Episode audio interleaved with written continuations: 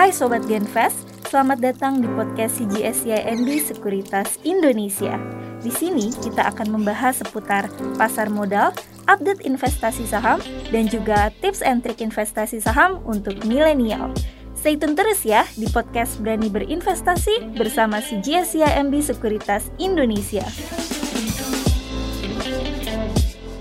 Halo guys, kembali lagi bersama kami di podcast Berani Berinvestasi di CGS-CIMB Sekuritas Indonesia. Kali ini bersama saya Kevin Judo Huta Barat dan partner saya Fanny Suherman, yang dimana kali ini kita akan membahas dengan tema ada apa dengan saham-saham perbankan. Nah, sebelum kita akan bahas ini, saya mau menyapa dulu Fanny Suherman.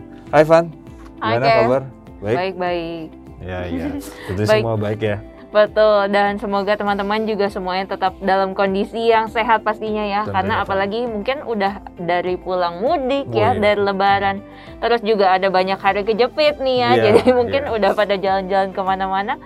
Pastinya semoga teman-teman semua dalam kondisi yang sehat ya. Pastinya, dan mungkin teman-teman juga lupa ya. Kalau liburan tuh lupa tentang kerjaan, tentang materi-materi kita sebelumnya ya. Nah, saya juga mau mengingatkan teman-teman, sebelumnya tuh kita membahas, podcast sebelumnya tuh kita membahas tentang fenomena sell in May and go away. Nah, kalau kita lihat nih, untuk dari awal bulan Mei ini, tanggal 9 Mei ini tepatnya setelah kita masuk liburan lebaran nih Van, memang market nih cenderung koreksi ya. Kalau kita perhatikan hingga 13 Mei ya teman-teman. Nah, cuma yang akan kita bahas kali ini, kita kali ini bukan mengenai sampai dengan akhir Mei, tapi apakah market akan terus koreksi juga gitu ya ke depannya. Tapi kita coba telaah dulu mengapa bisa terjadi nih Van, koreksi yang cukup signifikan nih untuk teman-teman juga, dan kiranya juga teman-teman bisa lihat dari gambaran picture-nya nih Van. Dan menurut Fanny nih, apakah market bisa koreksi terus nih sepanjang minggu, satu minggu ke depan dari tanggal 9 sampai dengan 13 Mei juga? Oke. Nah, kalau misalkan kita lihat ya, memang yang menarik adalah sebenarnya ini ada koreksi di saham-saham big bank kalau dilihat ya. Ini juga efek dari net sell asing yang cukup masif nih. Dari tanggal 9 sampai dengan 18 Mei yang lalu teman-teman ya. Nah, contohnya BCA nih. BCA ini asing membukukan net sale itu sekitar 1,6 triliun ini sepanjang 1 minggu lalu. Kemudian untuk BRI ini net sale sekitar 583 miliar. Terus Mandiri ini net sale-nya sekitar 530 miliar dan juga BNI net sale-nya ini sekitar 180 miliar ya. Nah, sebagai gambarannya nih IHSG secara keseluruhan teman-teman ini net sale-nya dari tanggal 9 sampai dengan 18 Mei itu sekitar 3,2 triliun gitu ya, di mana sebenarnya sekitar 2,9 triliunnya itu adalah net sale asing di saham-saham big banks atau saham-saham perbankan gitu ya. Nah, karena memang ibaratnya mereka ini punya peranan yang penting gitu ya di karena weightingnya yang juga besar ke IHSG. Nah, makanya kenapa kalau misalkan mereka terkoreksi ya IHSG juga bisa terkoreksi gitu kan. Oke, jadi teman-teman periodenya itu adalah dari tanggal 9 sampai dengan 13 Mei ya. 18 ya, lebih tepatnya ke 18 Mei ya. Jadi itu yang sudah diutarakan oleh Sis Fanny gitu ya mengenai saham-saham apa yang di net sell asing. Dan kalau kita lihat nih datanya nih teman-teman, menariknya nih jadi memang asing ini di awal Mei ini justru pada jualan-jualan ya net sell di big banks. Nah, kalau tapi teman-teman pasti mau tahu nih Sis Fanny, apa sih alasannya mereka jualan sebesar itu gitu ya? Itu yang pertama. Padahal kita tahu nih sebelum bulan Mei ini asing mencetakkan net buy terus nih hampir satu hari 300 miliar, lalu kadang ada yang sampai 1,5 triliun. Nah, secara year to date ini asing udah net buy sebesar 51 triliun. Nah, bagaimana nih tanggapannya Sis Fanny?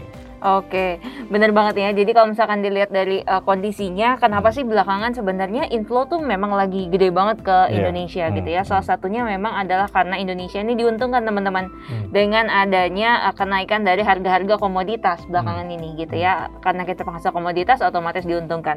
Nah, cuma di satu sisi ini mulai ada kekhawatiran mengenai kenaikan inflasi. Nah, ini yang membuat akhirnya juga market cenderung mulai ada outflow nih belakangan ini. Oke, gitu, okay. Jadi memang balik lagi ya yang jadi katalis dari negatifnya pergerakan IHSG ada dari luar ya. Khususnya kalau kita lihat nih, Dow Jones juga waktu itu koreksi juga lebih dalam ya. Kalau kita ingat pas liburan tuh Dow Jones lebih turun juga. Lalu juga setelah kita liburan lama-lama juga pergerakannya juga turun.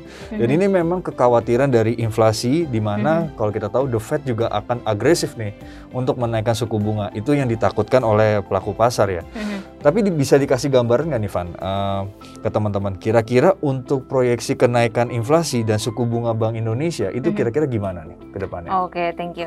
Nah, jadi untuk inflasi Indonesia sendiri nih teman-teman ya, memang di bulan April kemarin itu kan udah naik nih ya. Jadi kurang lebih tuh sekitar 3,5% gitu ya, secara year on year. Dibandingkan dengan sebelumnya ini hanya 2,6% year on year. Nah, kenapa naiknya sih lumayan signifikan kalau dilihat ya? Karena ini ada kenaikan dari adanya food cost dan juga transportation. Nah, ini akibat kenaikan ada harga minyak naik, terus harga ayamnya naik gitu ya, dan juga ada adjustment harga Pertamax nih. Ini kurang lebih sekitar 39% ya di 1 April lalu. Nah, ke depan apalagi yang harus dipantau. Nah, jadi yang udah keluar yang baru kan udah ada kenaikan tarif listrik nih ya, nanti ya akan naik untuk yang 3.000 VA. Nah, ini juga harus di watch karena pastinya akan ada juga dampak nih ke inflasi. Kemudian yang next lagi harus ditunggu adalah apakah nanti benar nih akan dinaikkan untuk Pertalite, kemudian atau solar atau misalkan gas LPG 3 kilo gitu ya. Karena ini pastinya akan sangat relate juga nih ke kenaikan inflasi. Seperti itu teman-teman.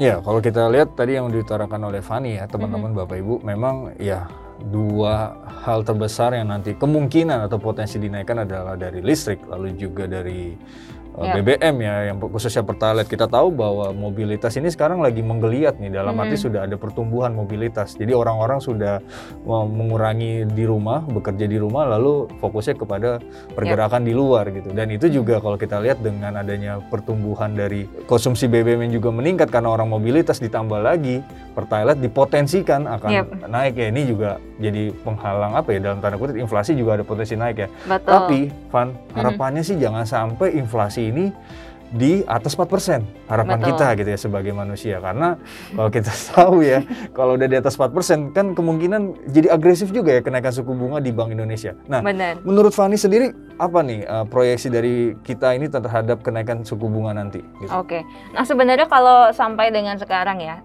sampai dengan kondisi saat ini itu sebenarnya proyeksi kita untuk inflasi sampai dengan akhir 2022 itu masih di level 3,2% ya. Untuk konsensus ini targetnya di 3,3% dibandingkan dengan target atas Bank Indonesia untuk inflasi itu di 4% sampai dengan akhir tahun ini gitu.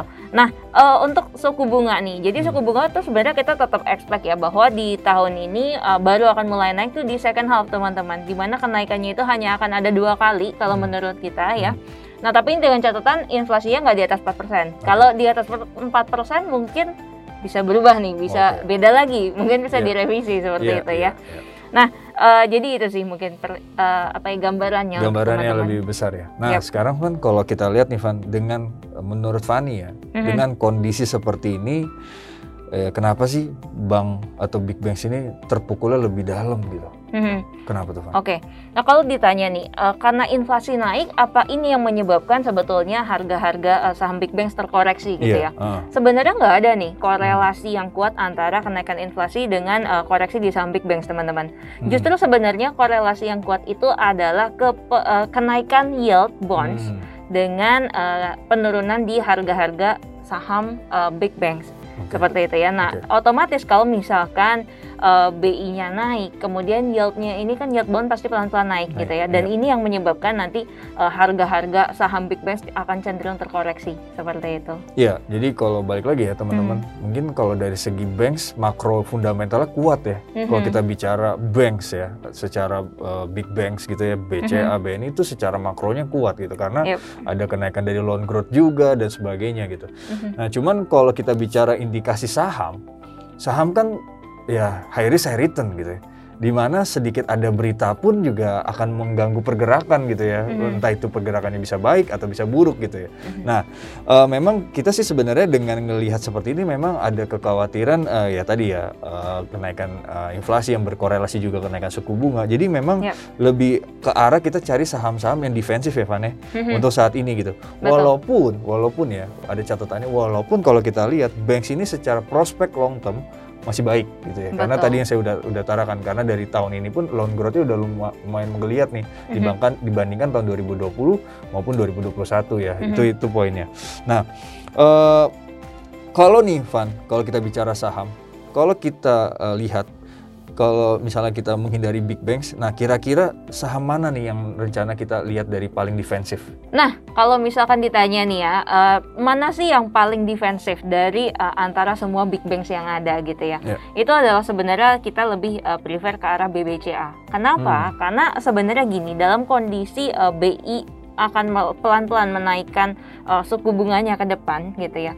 Kita harus cari mana sih bank yang punya tingkat CASA ratio yang tinggi gitu ya, dan juga punya tingkat LDR yang rendah. Nah, di mana BCA ini memenuhi dua syarat itu gitu. Jadi tingkat kasanya paling tinggi, LDR-nya itu paling rendah dibandingkan dengan seluruh peers. Makanya kenapa kita lebih prefer untuk ke BCA seperti itu. Oke, jadi saya mau luruskan juga nih teman-teman. Kalau misalnya defensif itu tidak harus dari konsumsi juga ya, tapi juga dari bank juga. Tadi saya pikir defensif itu bisa ICBP, IMICA gitu. Ternyata Fanny melihat dari perspektif di bank yang defensif. Seperti itu ya, jadi itu poinnya teman-teman. Jadi kalau teman-teman lihat banks yang defensif, memang dari semua two peers BCA lebih memadai secara defensif gitu ya. Nah, kita juga mengcover teman-teman BCA ini dari CGS-CIMB Sekuritas ini dengan rating hold ya, di targetnya di 8.100. Oke, terima kasih Fanny atas pemaparannya dan waktunya ya. Semoga juga Fanny sehat-sehat juga ya. Rencana juga mau ini ya, keluar kota ya, mau liburan ya, mau healing-healing ya. Oke, nah gimana guys podcast kita hari ini? Seru kan? Dan buat kalian semua, sampai jumpa lagi di podcast Berani Berinvestasi di selanjutnya. Nah, supaya kalian semakin berani untuk berinvestasi. Karena kalau nggak dimulai dari sekarang, kalian mau mulai berinvestasi kapan? See ya! Bye!